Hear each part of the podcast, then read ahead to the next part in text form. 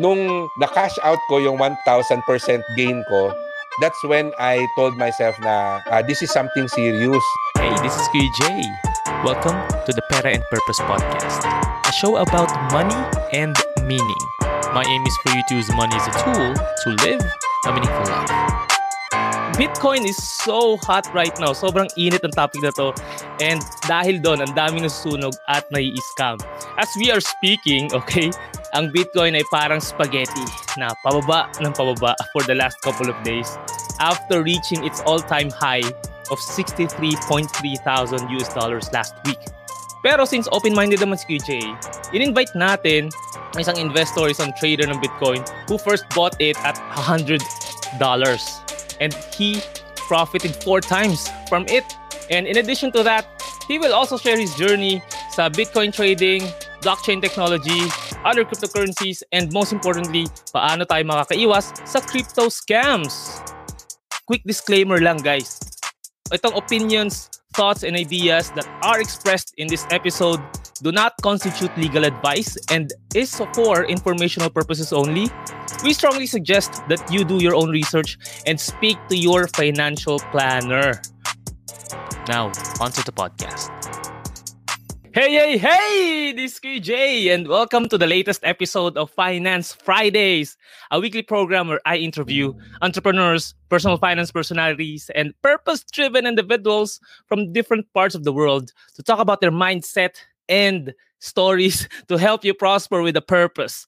Yon, so ang ating guest for tonight is the host of the eighty percent podcast, which I love listening to kasi he discusses the different behaviors that influence our financial decisions. He's also the owner slash blogger of Ready to Be Rich blog site and an owner of multiple businesses. Let us welcome the return of the comeback of Bro Fitz Villafuerte. Bro, magandang gabi. Hello. And uh, thank you for inviting me again dito, Kuya Jay.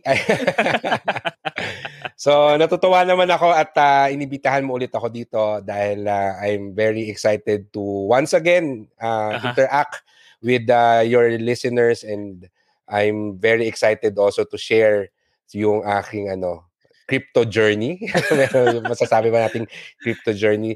Nako, oo. Talagang ang dami nagtatanong sa akin yan eh.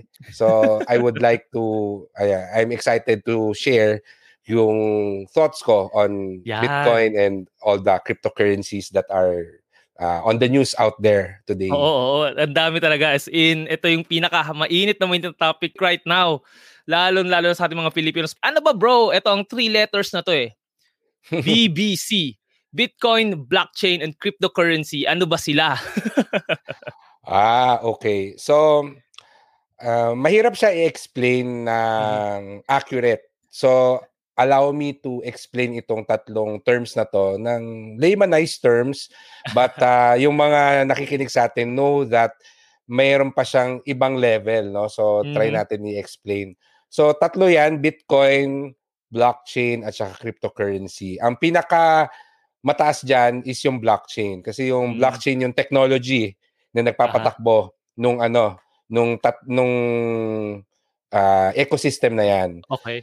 Okay? So, yung Bitcoin, isa siya sa mga products ng blockchain technology. Mm-hmm. And ano ba yung Bitcoin? It is a type of cryptocurrency. Okay? Mm-hmm. So, ano, no? Um, yun yung pinaka-basic na relationship ng tatlo. Mm-hmm. And uh, ang history kasi niyan, si Satoshi na nag-invento nung Bitcoin. Bitcoin. Oo. Uh, we were coming out of the financial crisis, yung Aha. mortgage uh, crisis sa U S. Oo. And ang naisip niya kasi, uh, ang nangyari kasi noon, yung mga bangko, again, this is the simplified explanation, umutang mm-hmm. tapos pinapautang yung yung inutang nila Uh-oh. and kaya nag-domino effect. And uh-huh. isa sa mga naisip ni Satoshi na kasi masyadong malakas yung power nung nung mga bangko, mga central mm-hmm. banks, and nakaisip siya ng concept na bakit mer- bakit hindi tayo gumawa ng decentralized na currency? Ibig sabihin, pera na hindi nakasalalay sa isang bangko. Kasi for example, sino ba ang nagpiprint ng Philippine peso? It's only the Central Bank of the Central Philippines. Bank. Oh. The the anybody else cannot print uh, Philippine mm-hmm. peso. It's only the B S P. So, ang sinabi ni Satoshi, why not have a decentralized currency na kahit sino ay pwedeng makakreate or ma-mine. So, yun yung mm. term nila. So, doon lumabas yung yung concept ng Bitcoin. So, yung Bitcoin, it's a cryptocurrency. So, let's just take yung currency. So, basically, pera siya. Uh-huh. And uh, just like yung Philippine peso, anytime pwede naman mag-print ang Bangko Sentral ng ng pera, di ba? Mm-hmm. So, and then the value that we assign sa sa money, it's really connected to the to the eco- economy okay. and yung demand niya. Pero siyempre sa Bitcoin, bagong create pa lang yon, so wala pa siyang mm-hmm. talagang intrinsic value. That's why mm. it really started sa, I would say, zero na value kasi wala pa siyang ano. But the concept is there, the the the foundation is there na gawin natin itong pera na decentralized, hindi nakakabit sa ibang bangko. So, yun yung currency part. Ano ngayon yung crypto na part? Mm-hmm. So, dito papasok yung blockchain, yung definition ng blockchain. Uh-huh. Ang gusto kong uh, analogy na ginagamit dito is, kunwari, ano tayo, uh, magta-travel tayo, Jay. Tapos, okay, okay. meron pa tayong dalawang kaibigan. So, apat tayo. Uh-huh. And then, para hindi ma... Alam mo yun, pag nagta-travel ka with friends, minsan yung tipong, ay, pakibayad muna ako, or pahiram naman ng ganito, nakalimutan oh, okay. ko yung wallet ko sa hotel, may bibilin ako. So, all throughout, di ba? Naging ganyan din akong klaseng kaibigan. Di ba? Kasi ako, ganun, ganun yung experience ko pag nagta-travel uh-huh. kami ng mga kaibigan ko eh. Kunwari, mm. uh, pakibayad muna yung ganito, ah, uh-huh. uh, abono, et cetera. So, maraming transactions. Mm-hmm, and then, mm-hmm. ang ginagawa ko, since ako yung parang assigned na accountant, pag magtatabi kami mga friends ko, ako yung naglilista kung okay. ano ba yun. Ah, nagpautang ako ng one hundred pesos kay ganyan, tapos humiram si ganyan, uh, ikaw humiram ka sa akin ng two hundred. Tapos at the end of the trip, iaano natin, i-accounting natin para isang bigayan lang, di ba? Kasi mm. na- na-summarize na siya. So, okay. dun sa example na yon, ako lang yung may hawak nung ledger ng transaction. Diba? But of course, para yun yung centralized currency na ginagawa ng mga bangko. Ako lang eh. Pero, di ba possible naman, dun sa trip natin na, aside from me, pwedeng ikaw mm-hmm. din, Jay, naglilista ka rin kung ano yung mga oh. naging transaction, di ba? Para meron tayong check and balance. Okay. So, yun yung concept ng decentralized na na... currency. Currencies, sa Bitcoin, yes. sa Bitcoin, yung bawat transaction, um, maraming nagki-keep nung ledger mm-hmm. para alam kung sino ba, magkano ba na ba yung Bitcoin na meron ka, magkano uh-huh. na ba yung Bitcoin na meron ako, ano ba yung uh-huh. mga transaction. Uh-huh. Tapos, mm-hmm. syempre, di ba, ang pera natin, pwedeng i-print ng B S P, ang Bitcoin, mm-hmm. minamine. Ang ibig okay. sabihin nung, ang ibig sabihin nung minamine ay, pag mayroon kasing transaction, kuwari, binigyan mo ko ng Bitcoin, mm-hmm. pwede kasing, ang totoo, binigyan mo ko ng ten Bitcoin, pero ang mm-hmm. ilalagay mo sa ledger mo, twenty. Di ba? Okay. Siyempre, malulugi naman. Diba? Oo. ano kasi siya, di ba? Pro, since it's a digital currency, pwede uh-huh. nating baguhin. So, there should be uh-huh. a way na ma-check yung transactions. Mm. And dito pumapasok yung cryptography na concept. Cryptography, para okay. siyang math problem mm-hmm, na mm-hmm. isosolve mo na ah. pag na-solve mo yon, then sa iyo maniniwala yung system. Parang ganon, no? So, okay. again, this is a simplified version. Aha. Um, kunwari, binigyan mo ko ng ten na uh, Bitcoin. Bitcoin. Aha. Oo. ten na Bitcoin. So, malalag doon sa ledger yung transaction. Aha. Ngayon, yung kasi kailangan merong magbe-verify na talagang binigyan mo ako ng ten na Bitcoin, i-check yung wallet mo ng Bitcoin na nabawasan mm-hmm. ng ten, tapos na nadagdagan ako ng ten. Mm-hmm. So, mm-hmm. yung verification na yon, parang merong math problem na kailangan i-solve. Tapos, mm-hmm. anybody can solve that problem. yung math problem na yun. Tapos kung sino yung makasolve, meron siyang reward na Bitcoin. So nung simula, pag ikaw yung nakasolve ng problem, meron kang Aha. fifty, five-zero na Bitcoin huh? na makukuha. Oo, ganun wow. kalaki. Ganun, yun yung reward. Yun yung reward mm. niya. So syempre, as the system grows, kasi mm-hmm. nagsimula sa isa, dalawa ngayon, di ba, I would say million na mm-hmm. yung may Bitcoin and billions mm-hmm. na yung transactions every day. Mm-hmm. Ang nangyayari, syempre, sa sobrang dami, sino yung paniniwalaan nung system?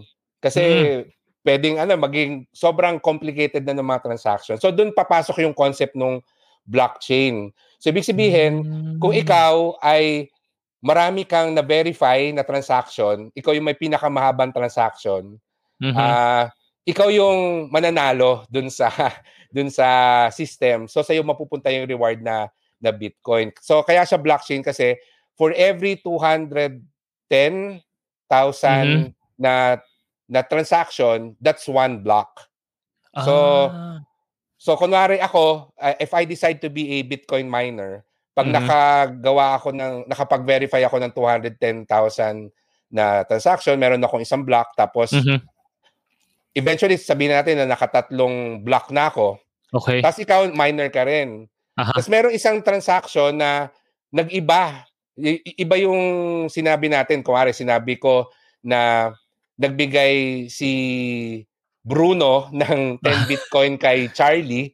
Tapos okay. ikaw sinabi mo, si Bruno ang binigay niya one hundred na Bitcoin kay Charlie. Mm. Titingnan ngayon ng system, sino ba sa atin dalawa yung mas mahaba yung chain? Yung chain, yung yes. Chain, oo. Oo. So kung ako, kuwari ikaw, dalawang chain ka, ako, tatlo yung Aha. chain ko, mas mataas yung credibility ko. So ah. sa akin, mapupunta yung reward, tas sa akin din, ako din yung paniniwalaan nung, ano, nung system. Parang ganyan. Okay. So, yun yung concept ng blockchain technology, which basically, if you think about it, is nag-create siya ng system mm-hmm. ng pera na mm-hmm. number one, decentralized, walang isang mm-hmm. entity yung nagko-control kung gaano karami. Mm-hmm. Pangalawa, yung protocols, yung, yung rules nung, nung pera mm-hmm. ay meron siyang internal na, na check and balance na meaning okay. mahirap siyang, actually, impossible siya na dayain okay. kasi program siya eh. For example, sa bangko uh, mm-hmm. kung, kung ikaw yung I T department ng bangko, nakita mo yung account mo, pwede mo lagyan ng isang zero yung account balance I- mo, mo di ba? Oh, oh. sino, sino yung magche-check noon, di ba? Eh, ikaw yung I T staff, no? Aha, so aha. mahirap ma- mahirap matrace yun. So sa pag- pagdating sa blockchain, mahirap siya gawin or impossible mm-hmm. siya gawin kasi ang daming ang daming nagche-check eh. Lahat tayo okay. meron tayong kopya nung balance sheet, ledger, eh, diba? Oh, oh. ledger. Uh-huh. So that's why very appealing yung concept ng cryptocurrency which is using blockchain technology mm-hmm, kasi mm-hmm. um hindi mo madadaya yung system, parang hindi mo mafi-fake yung sistema. Mm-hmm. Uh, of course, ang naging application niya is yung Bitcoin, which is finance. But uh, lately, marami na rin ako nakikita na sinusubukan nila kung i-apply yung blockchain technology in other fields. So, for example, mm. yung medical records. Meron akong nakita eh, na tech startup. In-apply nila yung blockchain technology sa, is, sa medical records kasi apparently mm-hmm. daw sa U S, very prone daw na nami-mix up yung medical records na sabihin ng doktor sa'yo na may cancer ka, yung pala ibang chart yung tinitingnan niya, di ba? My God. So, oh. Oo. Na, ano yun? Traumatic yun. So, ginagawa oh. niya, nagde-develop siya ng data management system for medical history okay. na blockchain technology yung gamit ah. such that mape-prevent yung yung ano, yung ganung Mix happening up, oh. na pag binuksan yung account mo, sigurado ka na walang nagtamper nung medical mm-hmm. records mo and mm-hmm. accurate yung nandun. So, I okay. hope they understand. So again, ang pinakamalaki is yung blockchain, blockchain technology or pinakamataas yung level. Uh-huh. Tapos, uh, ang isa sa mga application ng technology na yon is yung creating Bitcoin which is a type uh-huh. of cryptocurrency. So, okay. ano siya? Mahirap siya explain. Pwede kong ubusin yung isang oras natin sa pag-explain. Pero, um, there are already a lot of videos na uh-huh. pwede nilang panoorin and articles that they can read online for free uh-huh. if they really want to have a deeper understanding and mm-hmm. I would say a more accurate explanation of what all of these terms mean. Okay. Basta ang, ang naintindihan ko nga dito, bro, is that yung blockchain, like, like what you said, is yung pinaka uh, biggest uh, thing dito kasi that's the entire technology kung, technology kung uh, saan nag-ooperate ang mga iba-ibang currencies. Yes. And Bitcoin is, as I understand, is one of the one of the many cryptocurrencies right now. And siguro for me, kaya siya napakainit na pag-usapan kasi siya yung nauna, di ba? And uh, versus mm-hmm. dun sa mga ibang sumunod. So, and uh, iba-iba ang parang personality ng kada currency eh. And mamaya we will also be discussing ano yung opinion mo about those other popular and uh, meme cur- currencies na out there right now, okay? Kanina may naglagay sa comment section about one certain currency. Mamaya itatackle din natin yan. And so, eto yung question eh. Um, in addition to being the first cryptocurrency, maliban doon, what makes Bitcoin so special? And ikaw mismo, bro, bakit mo siya tinry i-invest? Bakit bakit ka nagtry na maglagay ng money in Bitcoin? Well, one of the appeal talaga ng Bitcoin is being decentralized. Mm-hmm. So, syempre, pagdating sa pera, malaki ang influence ng economic policies ng isang government and yung ginagawa ng central bank. It really affects, it swings the value of mm. money. So, siyempre, ano yan eh, parang utopian concept na mm. decentralized money, yung pera, hindi na siya controlled ng any government, et cetera. Mm-hmm. Tapos, a world united na isa lang yung currency na ginagamit natin. So, nandun yung appeal, mm. utopian appeal ng Bitcoin as a currency. And uh, I was fortunate na back in twenty twelve, I was active ah. in tech startups. So, okay. That was the time when I founded yung one ninety-nine jobs dot com. Mm. So, of course, one of the things that we needed to do is mm-hmm, to network mm-hmm. with other tech startups, mm-hmm, mm-hmm. which also included yung mga, may mga ano eh, may mga tech startup uh, mixers, yung mga networking mm-hmm. events na uh, mga foreigners, mga tech startup founders from other countries, et cetera. And mm-hmm. that was one of the topics that people were talking about, narinig nyo na ba yung Bitcoin? Narinig nyo na ba yung Bitcoin? Mm, et cetera.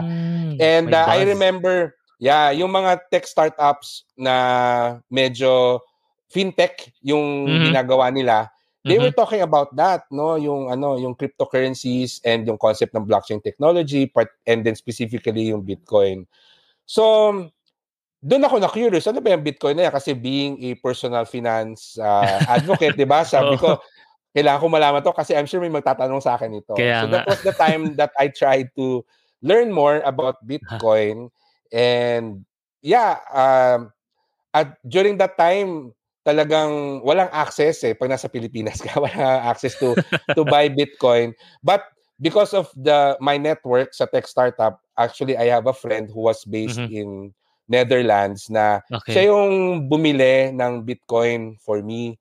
And then, ah. ano yun, um, uh, sa akin kasi, one of the principles that I also believe in is, mm-hmm. if you want to learn something, uh, maglagay ka ng pera, mag-open ka ng account, alam mo yun, just mm-hmm. have the experience. Kasi iba pa rin okay. talaga yung experience. Mm-hmm. Uh, it's it's easy to learn about something, yung theoretical side niya. Pero uh-huh. there are also things that you will learn once you actually put money in something and uh, open an account okay. and see the ins and outs. So, yun, I I started, I I would say no, noong twenty thirteen, kasi mm-hmm. nagkaroon ako ng conviction to buy Bitcoin noong nag one hundred dollars siya. Um, ah. During the time na first na narinig ko siya, to be honest, mga around ten dollars, eleven dollars wow. na yung Bitcoin.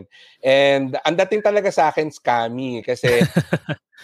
Ang una talagang intro sa akin sa Bitcoin, it's what uh, the deep web uh, uses Oo, as currency ginagamit. to buy yeah to buy illegal drugs, to buy so black weapons. Market, ano? Yes, black Oo. market. So sabi ko, I, I don't want to be identified with that. But yeah. when it hit one hundred dollars, uh, yung friend ko sabi niya, if you have any money that you can mm-hmm. afford to lose, diba? Why why not try and at least you will be able to also learn. So, yun, mm. nung one hundred dollars, yun ako nagkaroon ng conviction to sell it. And uh, to be honest, I wasn't really expecting anything out of it, mm-hmm. except to say na at least if someone asks me about Bitcoin, I already have some experience with it and I uh-huh. can share kung ano yung natutunan ko sa kanya.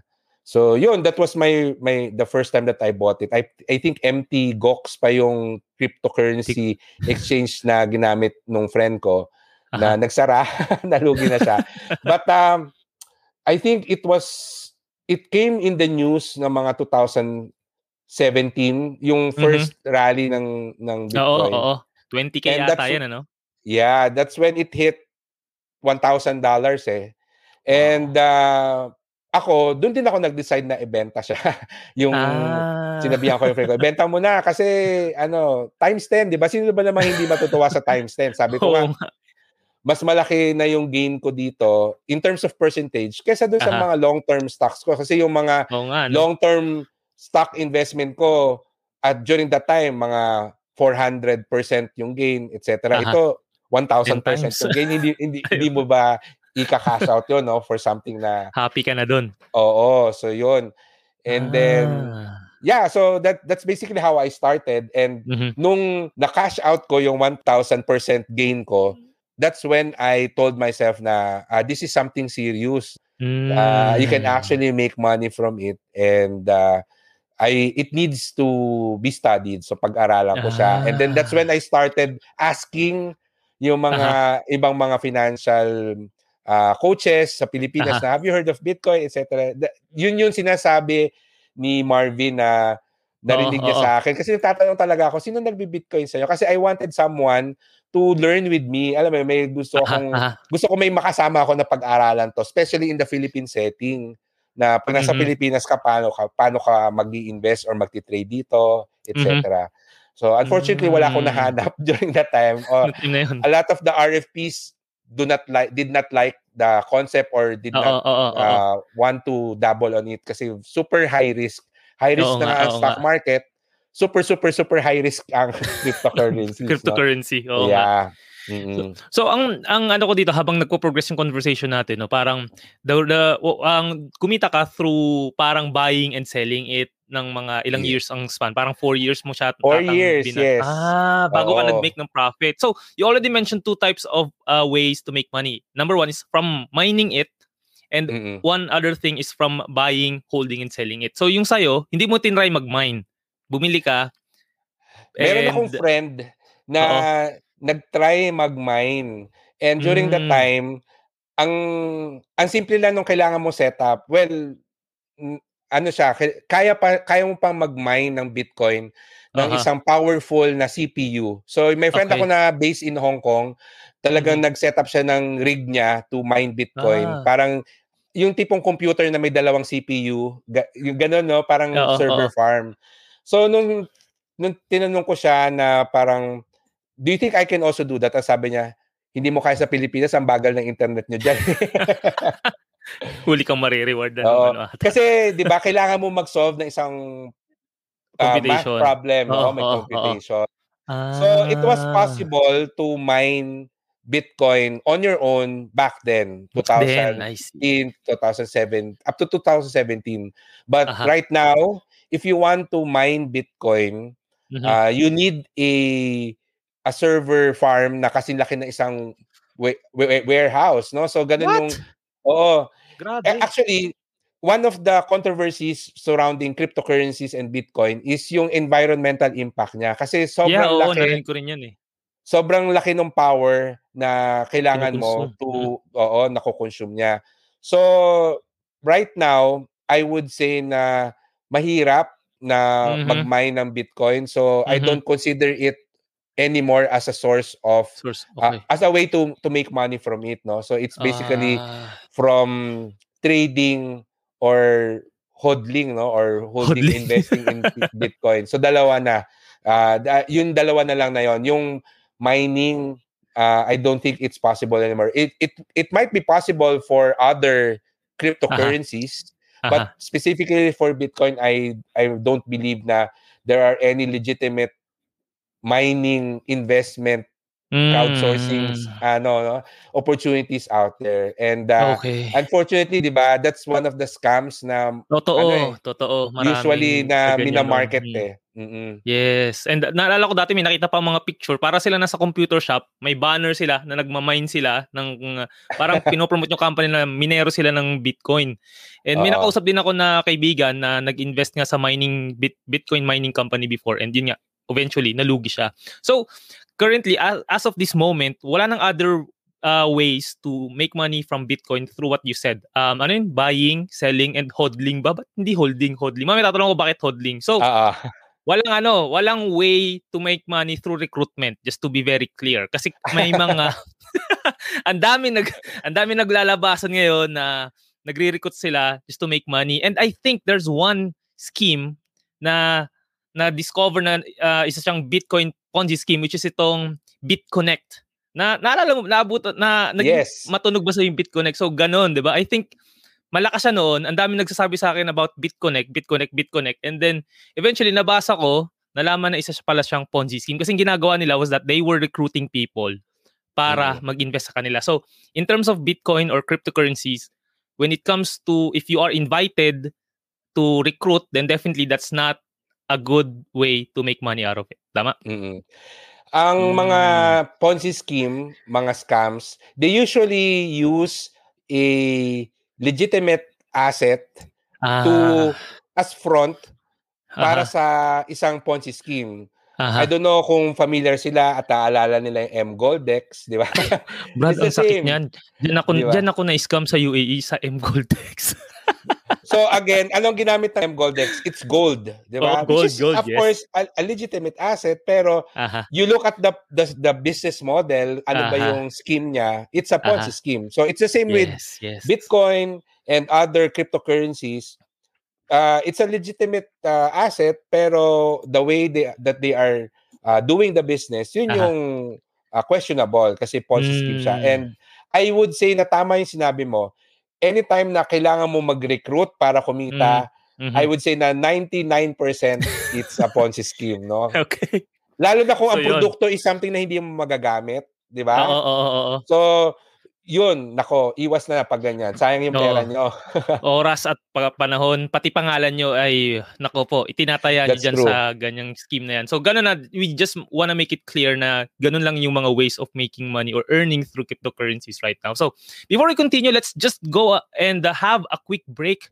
And mamaya, marami pa ako itatanong kay Bro Fitz kasi uh, siya lang siguro sa circle ko ang kilala ko na talagang na-try na to na napakatagal kasi yung iba, puro baguhan pa lang. And uh, ikaw lang ang alam ko na matagal na dito sa industriya na to ng, ng Bitcoin at personal finance and very trusted uh, brand in terms of this subject. So huwag kayo alis dyan guys, we'll just have a very quick break from one of our sponsors. Hey there! Alam mo ba kung you can own a new home starting at six thousand five hundred pesos? That's less than five hundred dirhams! Investing in an Ayala property has never been this affordable. But don't get too excited kasi Ayala Land International Sales Middle East is very keen in helping Filipinos towards responsible real estate investing. Through a quick financial coaching session with Kuya J, yes, ako yun, interested buyers are informed if they're truly ready to invest or not. For surest and quality property, only choose the best. Always choose Ayala Land. Now, let's go back to the show. And we're back. I'm still with Bro Fitz Villafuerte and we are talking about a little bit of good stuff about Bitcoin. And, and kanina na-mention mo na ang one of the ways to earn money or make money before was through mining. Although mm-hmm. until now, may, pwede pa rin. Pero pwede ang, pa rin. Ang, oh, ang, ang pagkaka... tanda ko sa na-mention din sa interview mo with uh, with Marvin is that ang Bitcoin daw is only limited to twenty-nine million units. twenty-one Number one, million. So, oo, and yeah. sabi parang may nawawala pang ilang milyones. Oo, marami nawawala. Pero ang question ko dun is kasi parang ang sabi din dun sa interview mo with Marvin is ang Bitcoin is like gold pero digital lang siya, right? And mm-hmm. pero the difference with, correct me if I'm wrong bro, ah. So the difference with gold is that alam ba natin kung ilan na lang yung natitirang gold o hindi pa. Pero sa Bitcoin, alam ng mga tao na there's twenty-one million. Pero I'm curious, paano nila nasabi na twenty-one million yung units ng Bitcoin? Ah, okay. So, a little bit of trivia. Ang sabi ng mm-hmm. mga mga scientists, ang bit mm-hmm. ang gold is actually something na hindi uh, galing sa Earth. Parang ah. it came from a meteor na okay. na tumama sa Earth, kaya limited siya. So hindi hindi kaya mag-create ng nature natin ng gold. So mm. I would say na limited din ang supply ng gold, pero syempre hindi natin alam kung ilan pa yung natitira.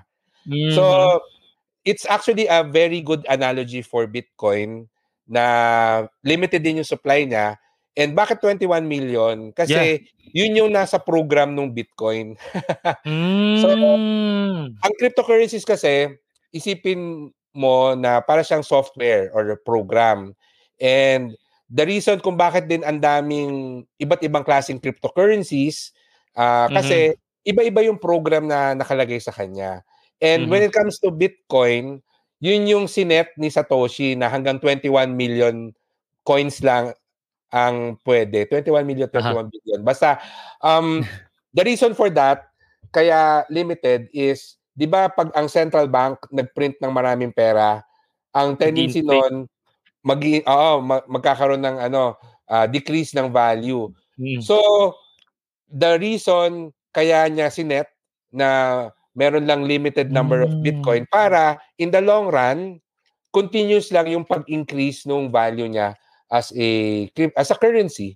So kasi scarce siya. Ah. Oo, kasi meron siya scarcity. Yeah, so hindi hindi ma, hindi ma-deflate yung value niya, and uh, it will mm-hmm. only just go up. And in fact, one of the things that uh, I find really interesting is yung halving ng Bitcoin. Mm-hmm. Ayan, ibig sabihin oh. yung yung namamine mo na Bitcoin mm-hmm. lumiliit. Ibig sabihin mm-hmm. dati fifty Bitcoin, di ba? Once na maka maka-verify ka ng ng blockchain, no? Uh, fifty pero naging twenty-five, tapos naging twelve point five na lang. So, palit siya ng paliit every time na, I think, nakaka two hundred ten thousand na block. So, all mm-hmm. of these numbers are randomized, no? Uh, mm-hmm. Hindi pa rin talaga ma-explain bakit yun yung ginamit ni ni Satoshi na number. Maraming mga theories na, ah, kasi ganito, di, ito yung number of seconds para ma-verify isang transaction. So, meron siyang programmatic uh, preference na para hindi masyadong matagal pero mabilis na. Mm-hmm. So but in, in any case, lahat ito sinet dun sa protocols ng Bitcoin. I Kaya see. Limited lang yung number niya. Yan. Oo nga, and may sinenda ko sa yung parang isang webinar the other evening, right? Dun sa isang uh, school dito, university dito. Actually, binabasa, sinulat ko siya yan dito. Binabasa ko nga eh. And sabi ng mm. professor doon, ang mauubos daw tong twenty-one million na to after a century pa. So matagal pa.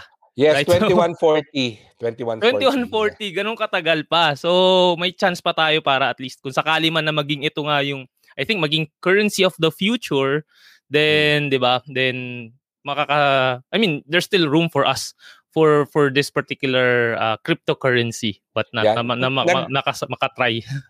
Every four years kasi, nag-have yung, yung ano yung ano, ano yung halving? Sige nga, ano lang, sorry. So, 'di ba sabi ko pag naka nakapag-verify ka ng isang ah, chain as as uh, reward meron kang fifty, fifty na Bitcoin, 'di ba? Okay.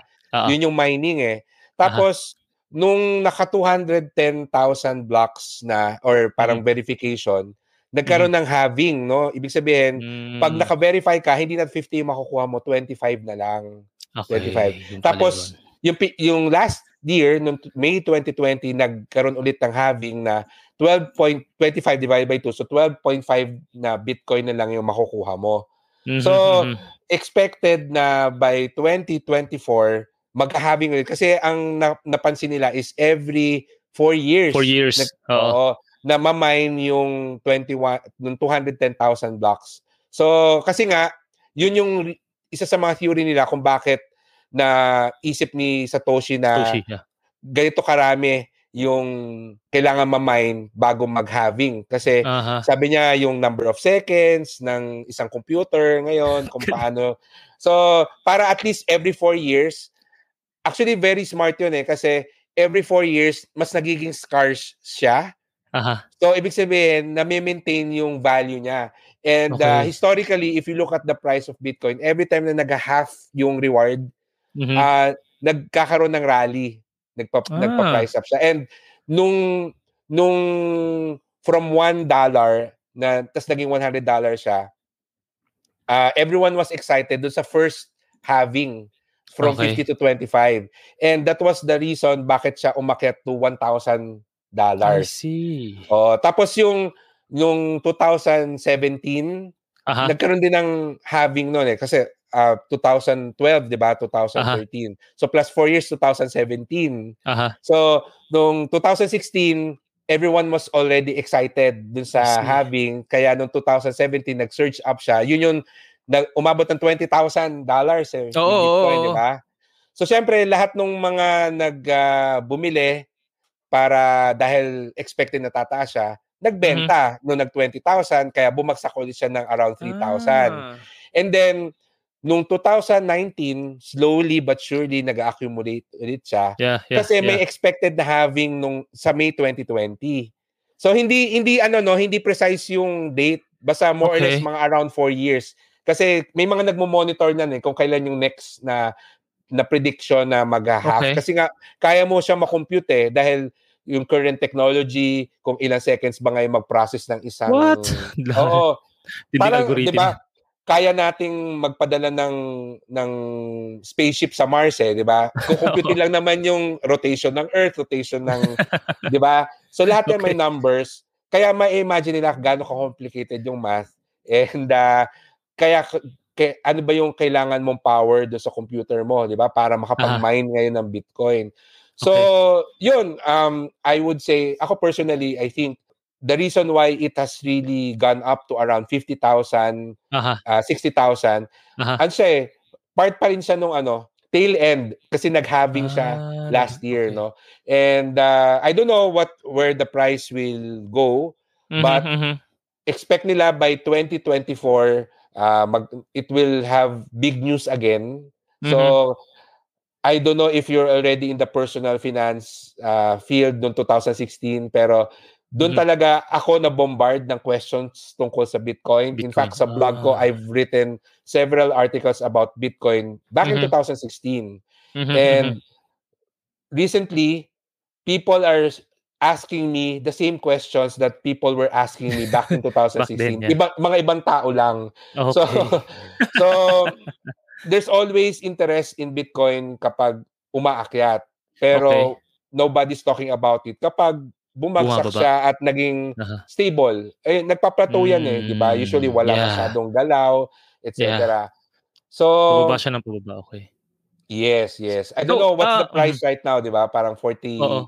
Ngayon it's forty-nine point forty-nine something niya siya eh, per Bitcoin. Mm-hmm. So ito nga, I mean um so kaya pala to so pag nagha-halving mad, mas madali siya i-predict or versus other means or other forms of investment. Parang yun yung nakikita ko eh, parang sinabi mo every four years at least ba- based on trend may ganung uh, tendencies, right? Although sa stock market may ganun din mga trends eh, parang one in every five years. I'm, I'm not, I, I I have to go back with the numbers. Nagkakaroon ng parang correction or what sa, sa stock market. And uh, actually para sa, siyang ano mm. para siyang sa sa forex market if mm. they are trading forex every mm. time na may announcement ang central bank uh, mm-hmm. yung magtataas ng interest rate or magbababa ah. 'di ba yung bond market gumagalaw 'di ba mm-hmm. tapos every time na maglalabas ng earnings report ang isang company yung stock price niya gumagalaw. So you can consider, you can think of it that way also. Kasi mm-hmm. yung having ng Bitcoin, it's a, I would say, major event dun sa, dun sa cryptocurrency. So definitely mayroong mm. movement, no? So yun. Yun pala. Kasi itatanong ko nga sana from seven K, twelve months ago ha, that was, that's the same uh, month, April twenty-third, twenty twenty. It was just seven K. Mm-hmm. And then today, it's already forty-nine K. So, uh, grabe. Ang laki na itinaas niya. Although ngayon, pababa siya, pero kung babalikan mo yung one year niya, nag-start siya ng seven K last year and then uh, forty-nine K siya right now. And last week, nasa sixty-three K ata yung pinakamataas niya. Parang naging expert bigla ako sa ano, no? So, nakiki, ano lang ako, tingin lang, I mean, mahilig lang kasi magbasa eh. And uh, it's it's one of the reasons bakit naku-curious din ako dito. And, actually, may mga ba- website hmm. na ano, merong countdown kung ah. saan, uh, kung ilan, ilang days pa yung prediction kung kailan uh-huh. ano. I don't know if I can share this specific website. Sige lang. Uh, okay, share natin. Ayan. Bitcoin block reward halving countdown. So, wow, one thousand one hundred nine days, one hour. And uh, naka-explain dito, actually, kung ano yung Ayun ano pala niya, eh. Yung uh, rational niya, ano yung opinion niya uh, mm. about this. And yung yung history. So, makikita mo rito, yung first halving, second halving, tas yung third halving, kung ano yung effect niya sa market. And it usually wow. it usually lasts for a year or two, up to two years, meron siyang rally. Kaya, mm. yun, predictably, uh, umakyat siya nung nag-halving siya nung May twenty twenty. So, yun. Galing ah. Ayan pala, may uh, isa kayong pwedeng magamit, no? Wow, thank you so much. bitcoin black half dot com para Bitcoin sa mga Black nakikinig com. Sa podcast. Oo. May bago kayo natutunan tonight. So, eto bro, um, balikan natin yung twenty seventeen nung nag-plummet siya nung uh, from twenty thousand down to two, I think bumaba sa nine and then nag-four. Ewan ko nag-four or six ba siya? Kasi parang um, yun yung panahon na kasagsagan din ng Bitcoin. Sabi ko nga doon sa iba, hindi, hindi pa talaga ako masyado nag-ano sa Bitcoin. And sabi ko, i-try, tingnan nyo lang kung kaya yung sikmurain kasi very volatile siya. And right now, tulad ngayon, kung nag-invest ka last week, is edi ngayon lugi ka na ng ilan fifteen percent, di ba? Oh. So, eto, noong twenty seventeen, nag-plummet siya and you are naka-exit ka ba noon or pa, na, nadamay ka dun sa pagbaba niya and paano mo hinahandle yung volatility ng Bitcoin? Ah, okay. So, ever since nung nabenta ko yung nung Bitcoin ko nung at one thousand dollars, hindi na mm-hmm. ulit ako bumili and in fact, ah. yun nga, wala akong conviction about it eh. And uh, not until nung napansin ko na aba two thousand tapos three thousand. Sabi mm-hmm. ko, I ha do I have extra money na pwede mm-hmm. kong i ano ibili? Uh-huh. And uh, during that time, meron na kasi din akong account sa eToro. So okay. I bought, no? I bought it at three thousand dollars.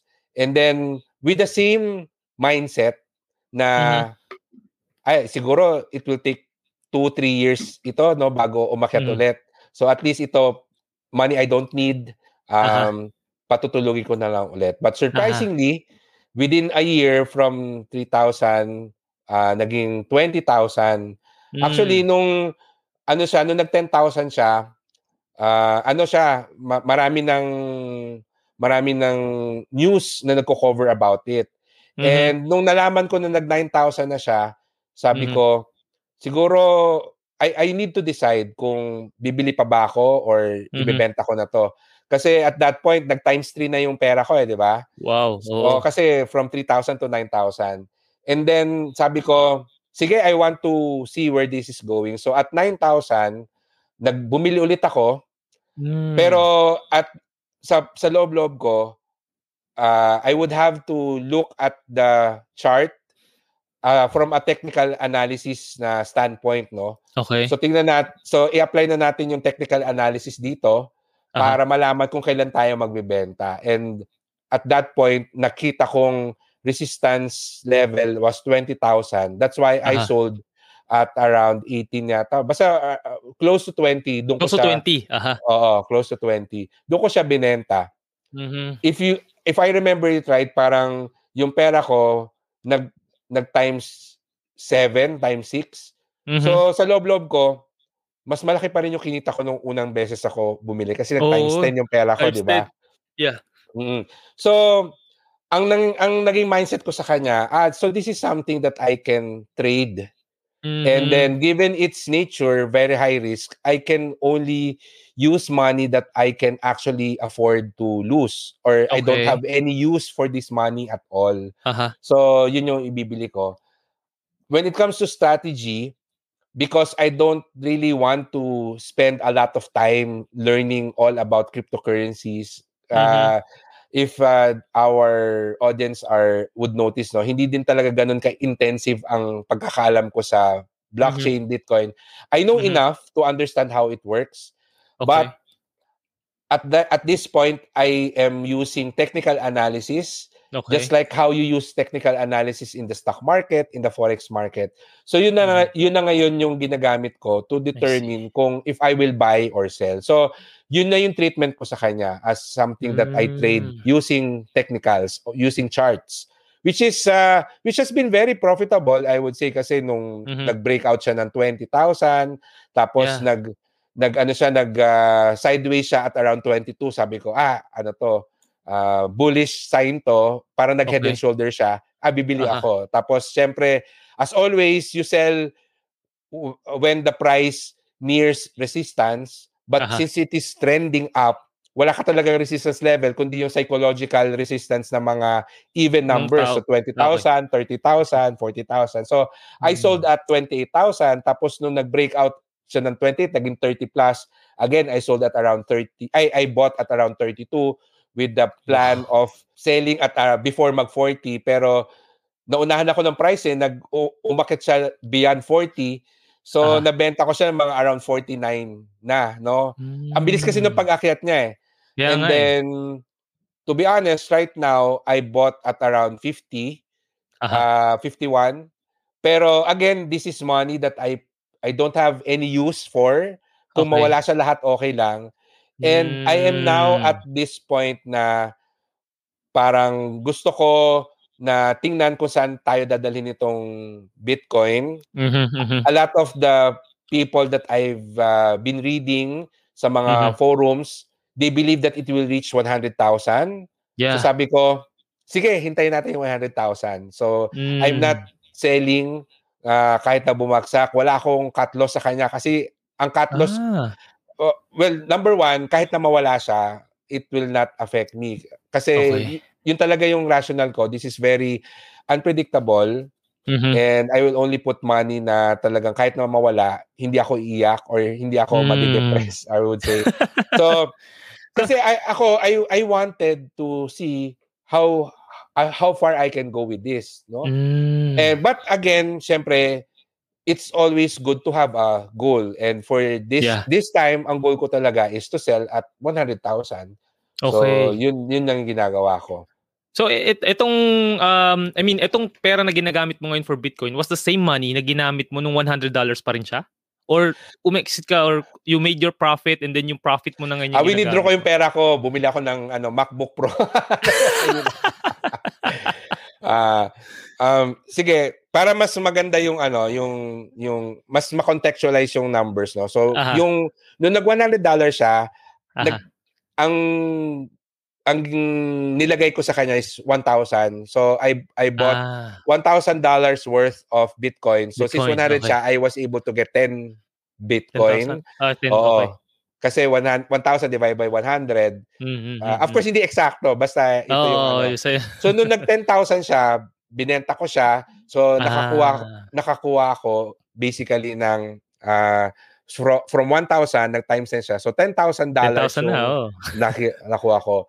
Kinash out ko yon. That's almost half a million. So, yung aha. one hundred twenty thousand, yun yung pinang bili ko ng bagong MacBook Pro, bagong oh, ano, sulit na. Gadgets ko.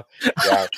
Tapos, yung natira, ininvest ko sa stock market. Kasi, alam mo, ah, ay, pandagdag ko to sa retirement ko. Okay. Ngayon, because of that, nung nag-around three thousand siya, that, I asked again, magkano ba yung, ano, kaya kong malose?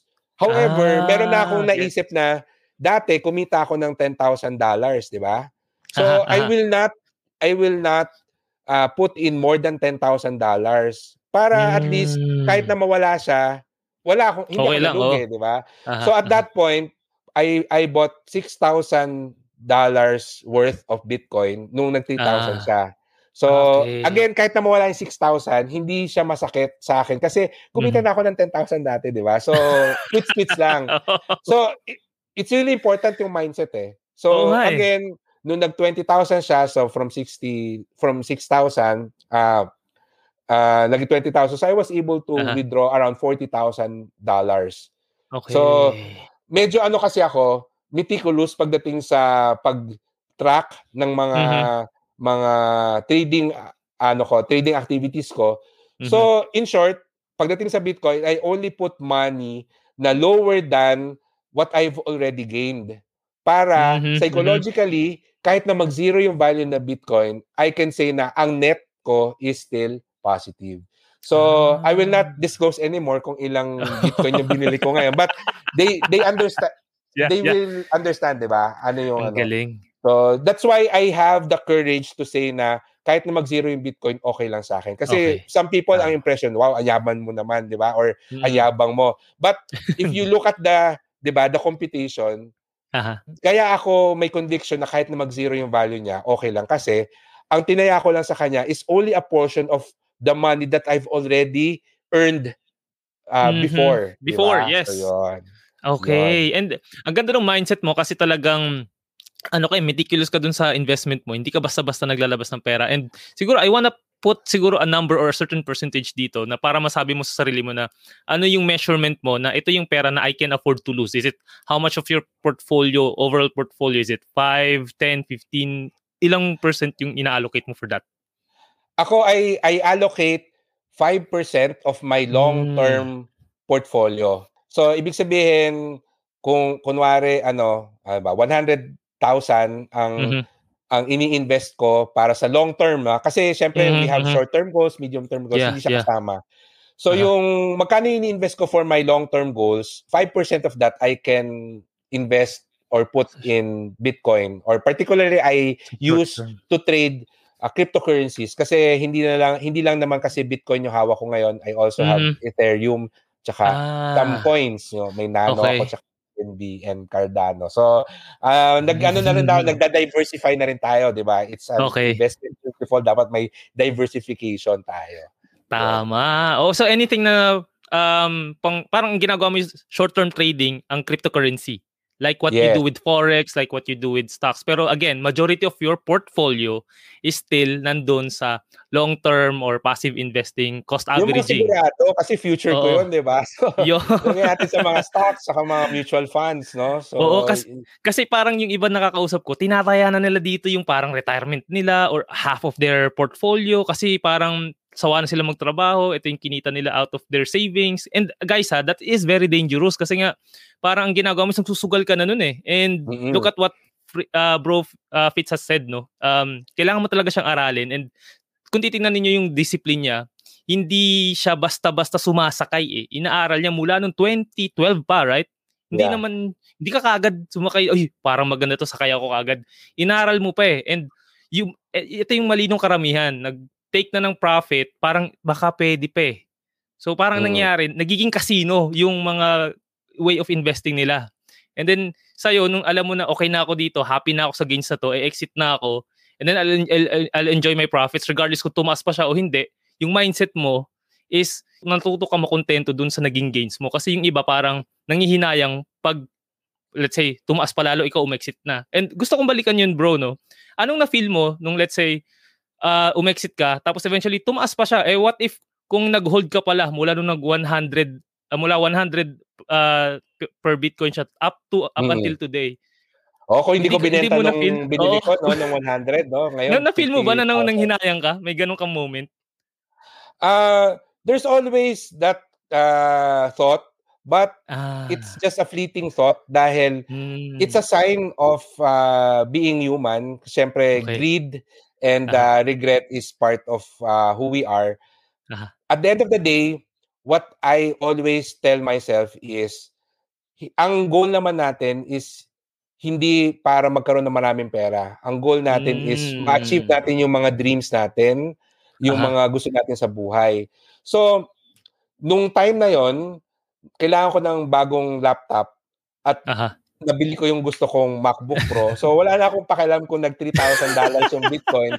Okay. Basta ako, meron akong bagong laptop, di ba? Mm. So, the goal was to be able to buy Galing. the things na gusto ko at saka kailangan mm. ko. And, uh, ang nakita kong healthy mindset is if the price continues to go up, ang mm-hmm. naisip ko na lang is, uh, buti na lang umakyat siya. So, at least yung mga naghabol, yung mga na- nabanwagon, uh, uh-huh. kumita ng pera. So I would say na may mga tao na, alam mo yun, uh, kumita tayo ng pera after me. So kasi yung greed talaga, pagdating kasi oh, sa capital market, may fear tsaka may greed. Yung fear, yes. usually yun yung talagang nararamdaman natin, na uh, yun yung ina-avoid natin. Pero pag yung emotion of greed na yung nagtitake over sa atin, hindi hindi tayo masyadong nagiging ano conscious about it.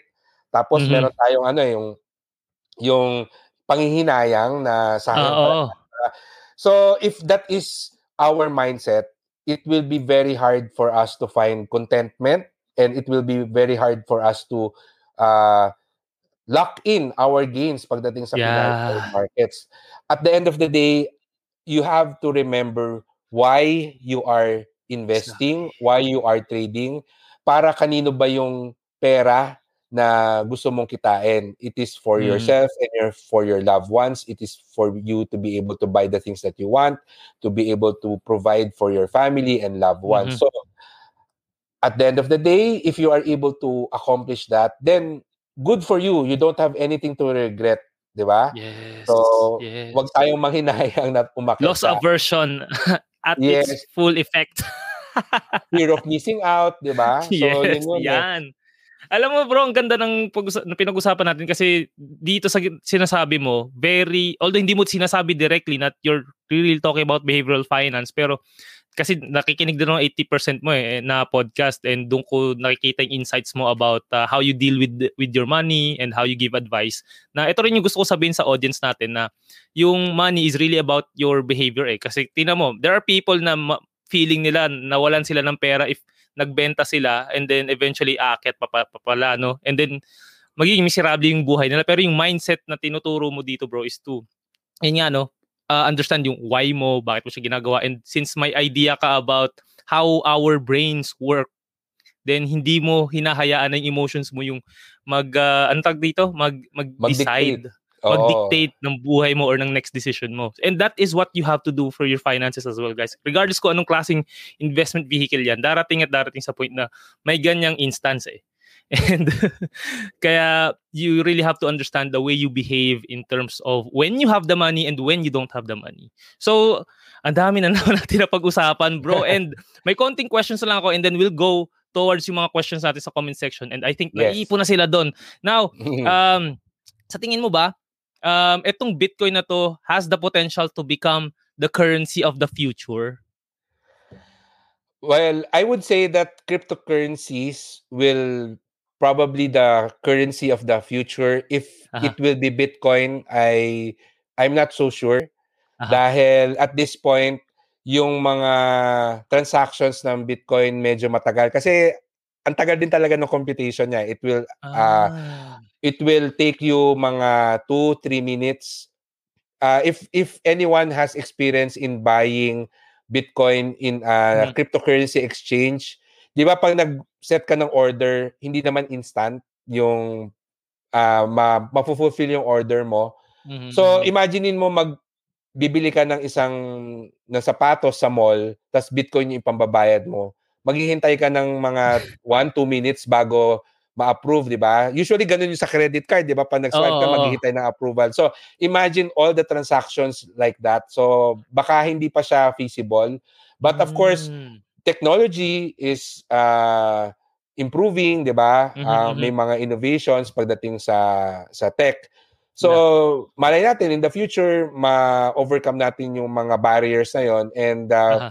potentially, Bitcoin can be a, uh, the digital currency of the future. But mm-hmm. as always, there are hundreds of other cryptocurrencies out there, hundreds of eh. other coin tokens na uh-huh. could replace yung yung title na digital currency. And uh, mm. si Marvin Germo nga, ang tingin niya sa Bitcoin, digital gold. So, yeah. storer of value siya. Uh-huh. And uh, he's leaning more towards Ethereum as the yeah, currency of the future. Exactly. And uh, I am somehow also leaning to that, na Same. yung Ethereum ang malamang magiging currency dahil uh, mas maraming use case ang Ethereum eh. Pwede mo siya talaga mm. i-program. Yung yes. yung Ethereum, it can put it can potentially replace yung mga middleman sa mga mm-hmm. financial transactions. Yes. So that's uh, very ano, that's very promising. Totoo. And ang dami, nung nakita ko yung technology, nag-shift tayo konti sa Ethereum, no? So parang nung nakita ko yung technology niya, sabi ko, ito talaga yung kailangan for financial services dahil ang dami niya, mapapabilis niya yung legal contracts.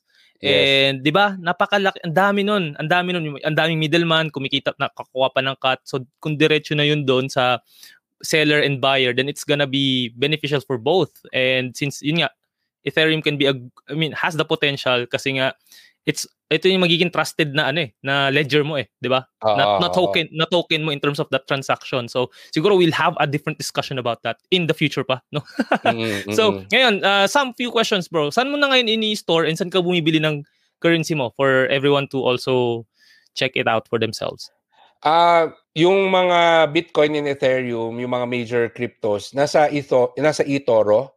Mm-hmm. And then yung mga coins ko nasa Binance. And then ah. meron din akong Trust Wallet, yun yung ano ko, uh, software wallet ko, yung Trust Wallet. Uh-huh. Wala pa akong hardware wallet as in yung naka-store sa parang Uh-oh. U S B. Uh-oh. So wala pa ako. I don't think I will ever reach that point anytime soon. So mm-hmm. kasi nilalaro ko pa rin siya. So mm-hmm. Trust Wallet ang aking Uh, software wallet, yung Aha. coins sa Binance, eToro ang gamit ko sa uh, mga major cryptos ko. Okay. Buti hindi ka na, ano no, na-hack or what? Kasi parang ang daming issues sa ganyan. sa It is always token. possible, yeah. Aha. That's why, ako, I always have a backup, meaning mm-hmm, screenshot mm-hmm. kung magkano yung account ko doon so that I have okay. proof, di ba? And, yeah, okay. uh, it's uh, also the reason why I only want to open an account sa mga talagang medyo may history na, uh-huh. uh, may credibility regulated sa mga uh-huh. mga major economies para mm-hmm. pag nagkaroon ng mga hacking, et cetera, I would expect na meron din silang action to mm-hmm. uh, to fix yung issue, no? So yan. Okay. So yun. And uh, eto, pagbigyan na natin ating mga commenters sa baba. Ayan. Ito, may mga tatanong about sa Pi. And gusto kita tanungin, bro, ano yung idea mo or yung insights mo about yung Pi and itong pinaka-paborito natin na coin, yung Dogecoin. Ano ba ito? Doge- Dogecoin ba ito? Dogecoin, yeah. Dogecoin. Kala ko, Dogecoin or what. So, a- anong tingin mo sa mga ganong currencies? Ito ring Pi kasi parang the way you mine it is by tapping it. Ang sabi ko din yeah, sa yung Pi Network, akin, no? Oo. I would nag- say na nung two thousand... Hmm. sixteen, narinig ko na yung Pi Network na yan. Mm-hmm. So again, hindi yan bago. Sobrang tagal na niyang Pi Network. Sinubukan ko uh-huh. rin yan. And I would say na hindi siya scam at as of the uh-huh. moment. Okay. Um, however, yung oras na igugugol mo para mag, mag-mine sa kanya, parang hindi worth it. Para, I compare it to Laika kasi it's also the same time na laman ko yung Laika uh-huh. app, mga around two thousand sixteen din yun eh. Ano ba itong uh-huh. Laika na to? Accept si Laika. Laika Gems. uh, uh, oh, dinownload ko din yung app noon dati. Tapos mm-hmm. nakita ko, kailangan ko mag-invite. I have to post para to uh, do this, uh, earn these gems. And then later on, na-realize ko na yung oras na ginagamit ko sa kanya, it's not worth it. Uh, yes, mm-hmm. uh, I can earn gems. Tapos sa Pi Network, yes, I can build yung ano, yung wallet ko. Mm-hmm. Pero always ask yourself, was the time worth it? Could I could I have been doing something else that uh, would make me more money? And mm. ang answer ko was yes. So iniwanan ko siya. I don't know kung ano ng status ng Pi Network ngayon, but uh, para sa akin, it needs to improve for uh-huh. me to be able to take a second look at it. Mm-hmm. So, yung mga nagpa-Pi Network, you ask yourself, worth it ba yung time na time. ini-spend mo sa kanya? Mm-hmm. Diba? So, yun lang yung advice ko. But as far as the, its legitimacy, I think okay naman siya. Pero, parang ano siya eh, parang hindi siya mabenta for me. Hindi okay, siya worth ang, it, no? Ang in- oh. kasi doon, parang parang uh, gusto nung hindi ako sure ha dito sa uh, it's just my opinion guys ha, parang binibuild nung um, nung founders yung habit ng mga users na palagi silang maitatap every day Siguro I'm not sure kung ano magiging anong magiging end goal nila doon, bakit siguro baka until maging dependent sila doon sa task na yon. Ewan ko lang ha, parang napakaano ko lang siguro. Napaka anong tawag, cynic siguro uh, dito sa ganitong right. Kasi na. Parang yung Laika, parang yung Laika app, I think parang ang initial plan nila was palitan natin yung Instagram eh. Uh, mm. I I see na yun yung sinusubukan niyang kalabanin at that time noong twenty sixteen. Mm. So pero hindi naman nag-progress. So I guess mm. syempre there there are many factors that will affect kung gagamitin ba ng isang tao ang isang app. Mm. Ang monetary uh, incentive, it's not the, it doesn't always work, 'di ba? Yeah, okay. So let's see, no? And yung na-mention kanina yung Dogecoin. In Dogecoin, yeah. It's actually a meme token. Meme Ibig sabihin, token. Katuwaan lang 'yun eh, 'di ba? Katuwaan lang. So there are no plans kung saan ba gagamitin ang Dogecoin. Wala siyang mm-hmm. intrinsic value except people na natutuwa sa kanya. Di ba? And, si uh, yes. So, yung mga bumibili ng Dogecoin, you have to be aware. Ano ba yung uh-huh. nature nitong token na to? Just because it is going up, it means bibilhin mo na siya. Di ba? So, mm. again, understand what you are buying. Yeah. So, mas makakagawa ka ng sound strategy, trading strategy, pag mm-hmm. alam mo kung ano yung uh, psychology nung binibili mo na token. Yun. And I remember back in twenty seventeen, twenty eighteen, nauso mm-hmm. talaga yung mga I C O. Diba? Oo nga eh. Oo nga eh. Parang I P O no sa stock market, I C O. Mm-hmm. So, initial coin offering kasi maraming lumabas yung ano eh, yung paano ka ba gumawa ng sarili mong cryptocurrency or, mm-hmm. or crypto token. And a lot of tech startups are creating their own coins and tokens uh-huh. kasi it's easier to raise funds from that, no? Mm. So, instead of you pitching your tech startup sa mga tech startup events, you can just create mm-hmm. a website where people can just buy your coin, di ba? Mm-hmm. Et cetera. So, global yung crowdsourcing, ano mo, uh, fundraise, seed funding mo. Yeah. So, that's the reason why may mga friends ako na nalugi. Kasi matunog lang ah, yung I C O. Lahat ng nakita nilang I C O, pinagbibili nila. Tapos ngayon, ah. ano na daw nangyari doon sa I C O? Eh, yung company, yung tech startup na sinuport mo, hindi nag-fly off. Eventually, nag-fail. Oh. So, zero yung value ng coin na binili mo. So, yo, nga. Because they did not understand yung reason na uh, bakit ba meron ito? How does this work? Diba? So, and, yun. Oh, and nag- nangyari yan sa Dubai. There was a... Uh...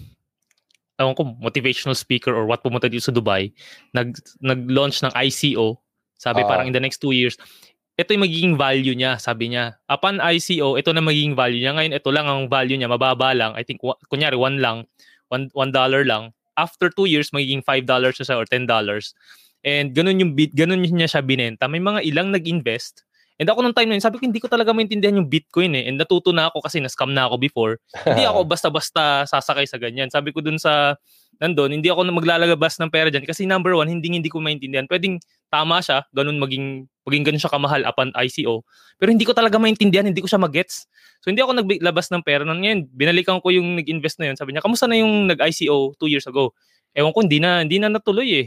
So sabi ko, ano nangyari sa pera mo? Wala na. So ano yun? Uh, yes. Ang daming na hype sa I C O, I P O, or anything na ano. Kasi nga, ano yun eh, mga promises yan eh. And mm-hmm. pag hindi mo talaga naiintindihan, hindi mo inaral, and you based your investment on trust, dun ka talaga mayayari.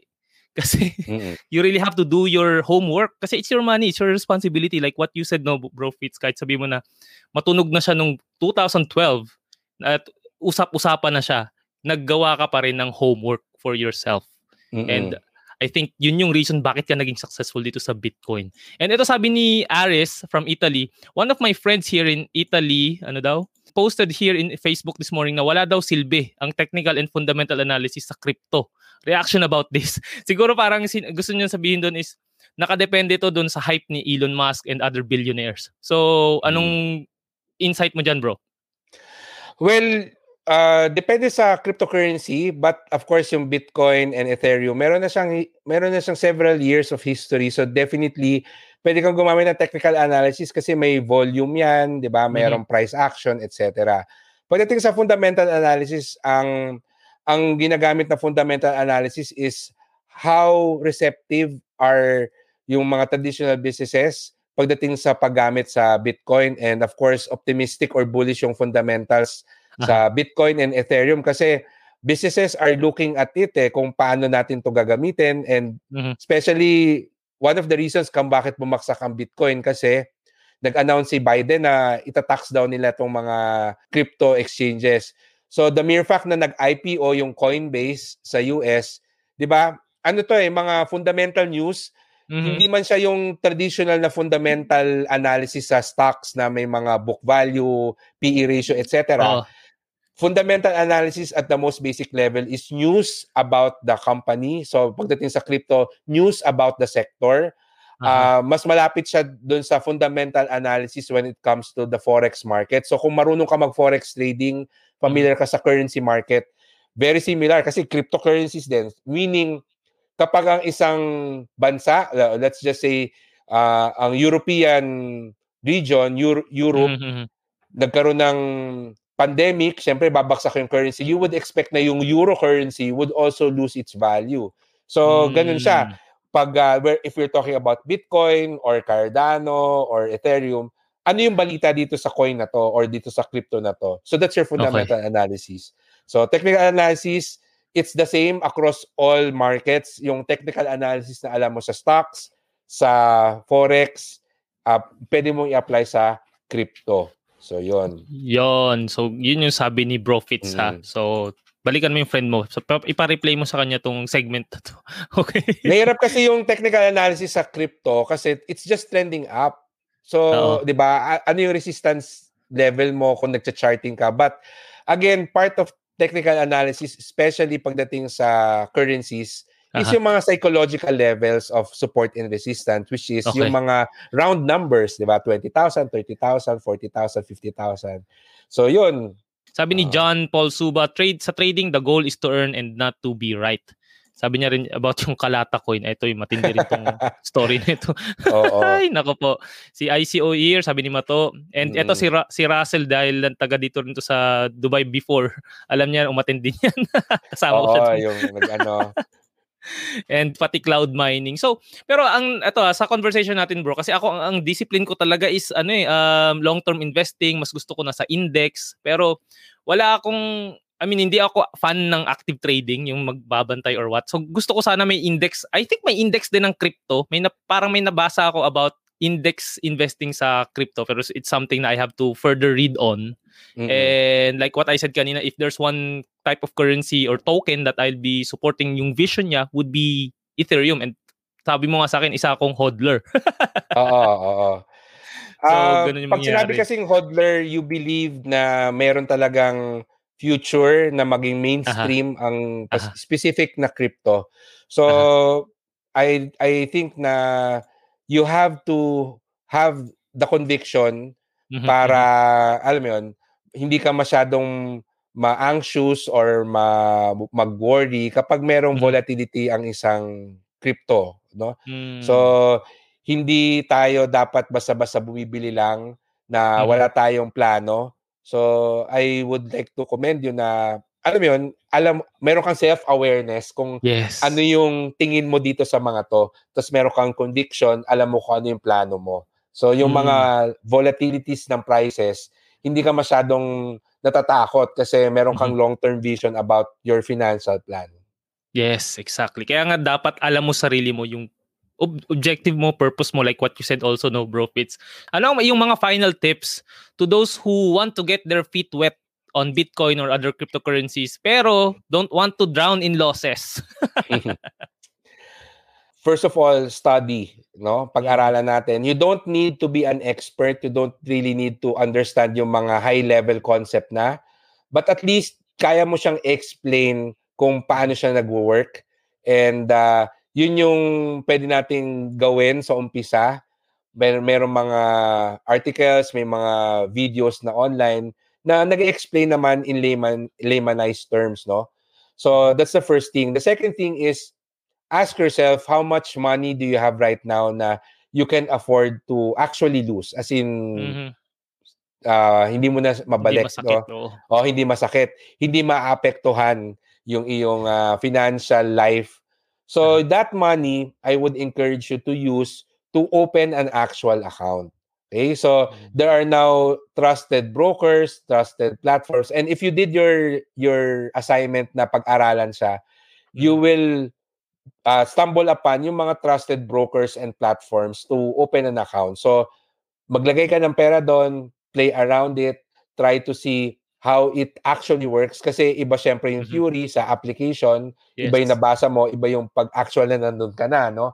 Uh-huh. So, yeah, so from there, mararamdaman mo if it's something that you like or if it's something uh-huh. that's worth further study. And if you feel that way, then go ahead. No, there's nothing wrong with being a crypto expert. May mga friends ako na eventually, they started learning back in two thousand sixteen nung nag-first uh-huh. rally up oh. yung Bitcoin. Mga newbie sila noon. But uh, I know, uh, I have a, a couple of friends na talagang ano sila, kinilig sila sa concept ng ng crypto, pinag-aralan nila, and right now they're making a lot of money because nice. Yung for the past two three years they've all they've been doing is studying it, uh-huh. observing, mm. monitoring it, and right now, uh, diba, uh, success is when uh, is when preparation meets opportunity. opportunity. They were yes. prepared already. The opportunity happened again last year. So, mm. they are very financially successful pagdating dyan. So, wag tayo ma-FOMO. I think yun yung number one na kalaban eh, na gusto na kagad kumita ngayon, wala ka pang alam. Mm. Pag-aralan mo muna kasi uh, in the future, I'm very sure magkakaroon ulit yan ng ano yun, major rally.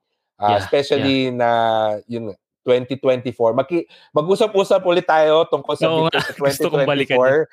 Yan. Uh, di ba nakaka-excite, no? Tingnan natin Oo. Kung ano mangyayari sa next uh, Bitcoin halving. I think magkakaroon ulit ng hype ito, no? So, yun. Masarap balikan yung mga dati kong sinulat ng twenty sixteen eh. Kasi yung Kaya mga nga. comments sa akin and messages sa email, parehong-pareho parang kinopy-paste sa mga messages ngayon sa akin. Yeah. Oh, very relatable pa rin, parang ano lang siya na nauulit lang yung trend. Oo, so, that's right, that's right. So, so bro, sige, saan ka ba nila pwedeng uh, mapakinggan, mapanood or what para malaman pa nila yung uh, content mo and yung mindset mo about personal finance? I think you have a podcast like what I said kanina. Ayan, ayan just yes, eighty percent. Oo. So, ang aking ano passion pandemic project ay mm. podcast. Ayan. Puro P, no? It's the eighty percent podcast. So, mm-hmm. I discuss here yung behavioral mindset and mm-hmm. uh, yung tamang mga mga attitude pagdating sa yeah. mga fi- personal finance natin. So, mm-hmm. I delve into the psychology. I also share mga practical tips dito yeah. sa podcast ko, which is of course available sa Spotify, Apple, and all wherever you listen to uh, podcast. Uh, but no. if I may say, ang preferred ko is sa Spotify kasi may merong ano, meron na akong incentive sa Spotify. Huwag yun naman pala.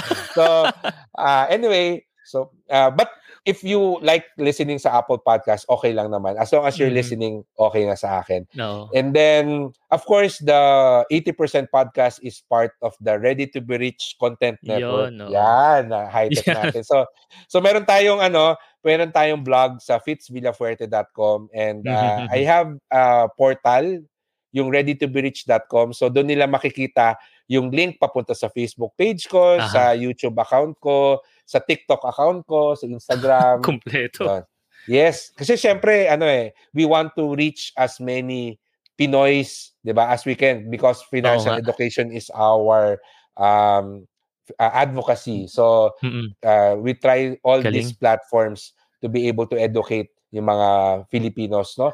So, uh-huh. yun, they can just go to uh, fitz villa fuerte dot com if we, they want to read all the articles that I've written for the past uh, fourteen years. Kasi I, I started the blog ng two thousand seven.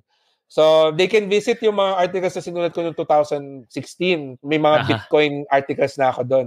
Oo nga. Eh. Nabasa so, ko nga doon yung twenty seventeen article mo. Ayun, no, twenty seventeen. So, yeah. So, that's fourteen years worth of free financial education for you yung Grabe. Aking blog na fitz villa fuerte dot com. Yeah. Tinde. Oh, doon ko rin sa kanya ko rin narinig yung unang beses yung frugality with letter P. Ah, yun with a letter P. Yes. Oo. Pakinggan niyo yun sa eighty percent podcast. Okay? Yes. So yon, that wraps our episode for tonight. Sana natuto kayo ng sobrang daming wisdom about Bitcoin, cryptocurrency, and blockchain through Bro Fitz Villafuerte. Ayan. If you missed the entire live session, you can listen to this on my Pera and Purpose podcast through Spotify, Anchor, and Apple Podcast. And don't forget to follow Purpose Driven Finance on Facebook, Instagram, and LinkedIn. And syempre, pati si Bro Fitz, follow nyo na rin sa Ready to Be Rich. .com, yes. fitzvillafuerte dot com and yung kanyang eighty percent podcast. So once again, ito ulit si Q J together with Fitz Villafuerte telling you to prosper with a purpose. See you next week. Maraming salamat, bro, for your time. Hey, you've reached the end of the episode. Thank you so much for listening. If this added some value, I hope you can share it and write a review sa Apple Podcast and I'll give you a shout out sa aking next episode. And if you have some money questions, you can send it over to purpose driven finance at gmail dot com or drop a voice message via Anchor. You can check the link on the description section. I'd also like to invite you to our Facebook Live every week so you can win prizes or ask questions to our guest. So paano? Kita-kits!